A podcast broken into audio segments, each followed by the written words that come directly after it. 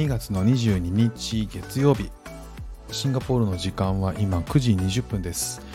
日本は1時間時差があるので10時20分ですね、えー、今日お話しするのはですね前、えーと、結構前にシンガポールの美味しいフレッシュジュースが飲める自販機のお話をしたんですけども今日も自販機のお話をします。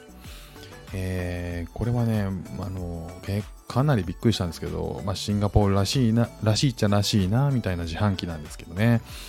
えー、えー、と、3分で購入可能なスーパーカーがなんと買えてしまう自販機っていうのがシンガポールにあるんですよ。なんだこれと、あの、自販機でスーパーカーを買う意味あんのかなっていう話もあるんですけど、えー、この自販機はですね、えー、シンガポールの、えー、ある場所に、えー、とあって、これが、まあ誰でも行けるとこなんですけどね、にあって、え、ー、と、オートバーンモータースっていうところが、えー、やっています。えどういうものかっていうと、えー、地上15階建ての、えー、まあなんかこう立体駐車場みたいになってる、えー、建物があって、え、そこがですね、え、ガラス張りになってるんですね。で、15階建て全部で60台を収容できる。で、えー、そこにですね、ずらっと、えー、スーパーカーが並んでいるわけですね。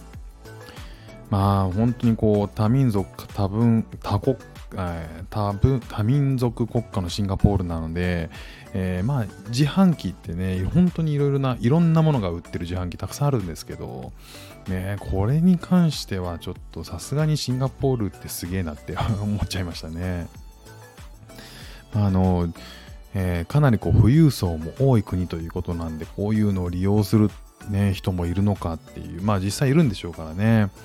えー、でこの自販機はですね、えーとまあ、メイン通りに面して立地していて、えー、地上15階建ての約60台収納すると、まあ、巨大なタワーパーキングみたいな風なイメージですね。中に売られているもの何かというとフェラーリとかランボルギーニポルシェベントレーとかですね。まあそういったそのいわゆるスーパーカー以外にも、えー、クラシカルなモデルまあ、要はプレミアがついてるクラシカルなモデルっていうのも売られていると。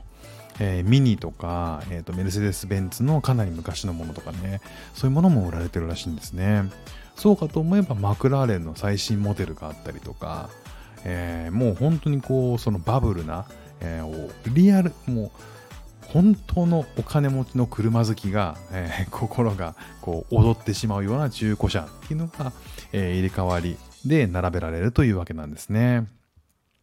ここの、えー、ジェネラルマネージャーによると、えー、僕たちは大量の車をストックしなければならずに、まあ、同時に、えー、独創的で相手に強い印象を与えることが重要だと考えていたのでこれを作りましたと言っているらしいですね。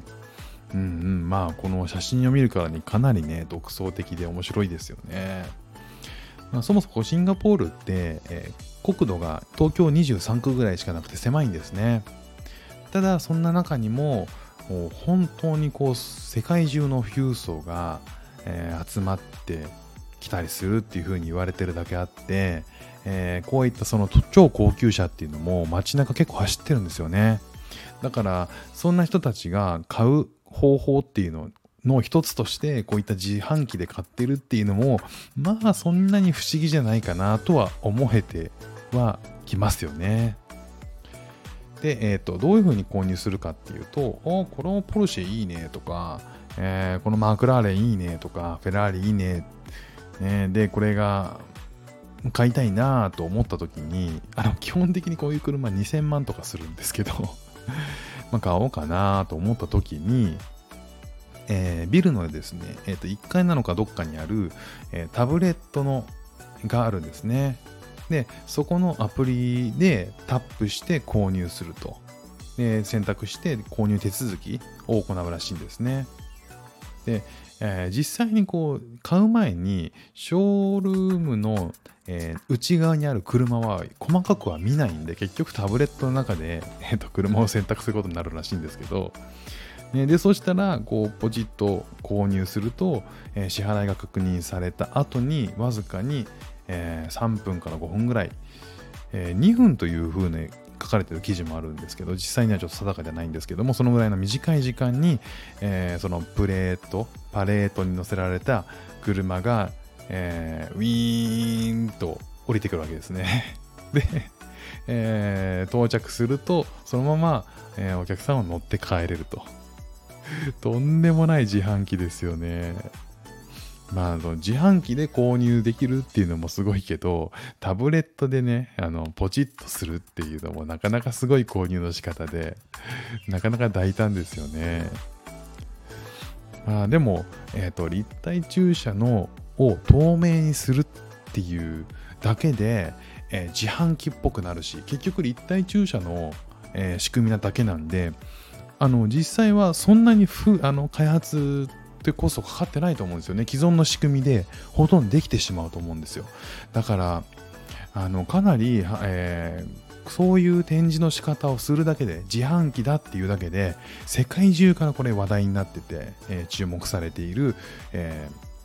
ー、なんでしょうね、この、えー、販売方法になっちゃうわけですよね。もう本当にアイデア一つで、えー、世界から注目を浴びられるような販売方法になるっていう、すごいプロモーションですよね。